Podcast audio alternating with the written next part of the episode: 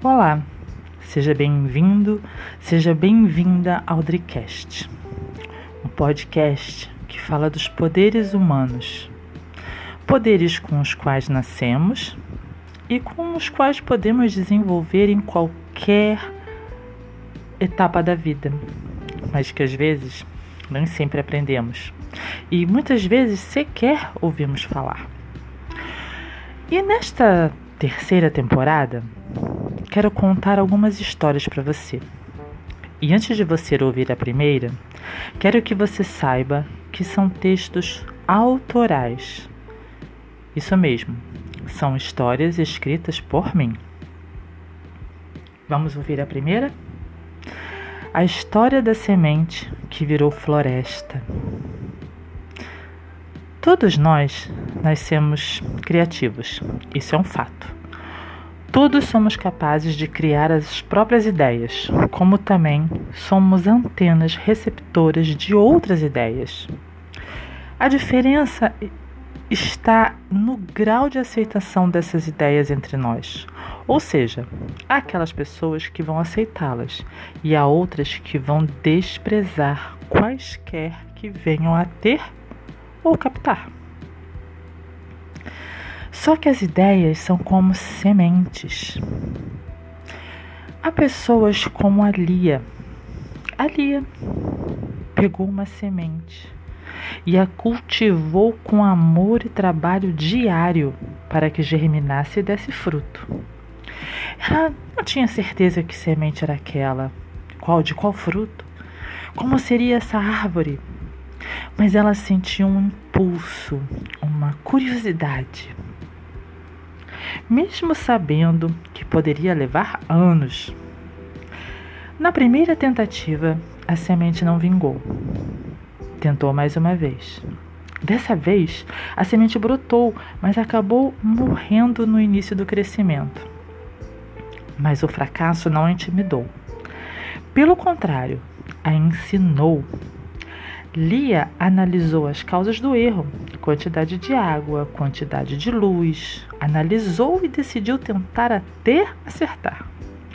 Levantou todos os dias motivada para cuidar da sua semente, fizesse chuva ou sol, frio ou calor, com ou sem ânimo. Aconteceu de mesmo estar febril, seguir trabalhando. Estudou a sua espécie.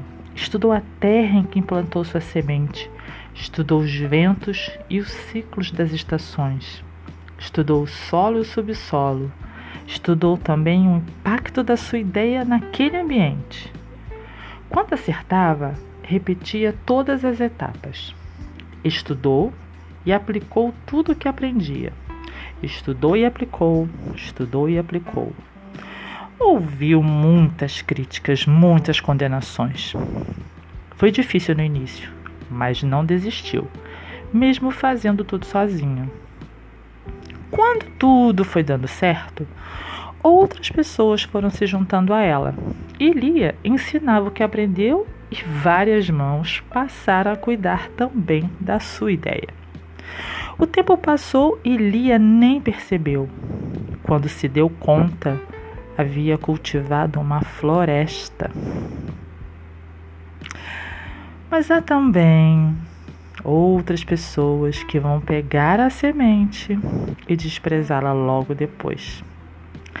Há também aquelas que vão plantar as sementes, porém não vão ter a paciência que Lia teve para preparar o solo, esperar o processo de germinação e crescimento daquele novo ser. Vão dar as costas quando o ser ainda é um embrião acolhido pela terra, apenas se preparando para vir à luz.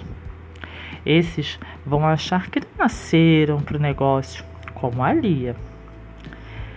E há aqueles que, ao perceberem que a semente não vingou, também vão largar tudo, achando que também não nasceram para aquilo.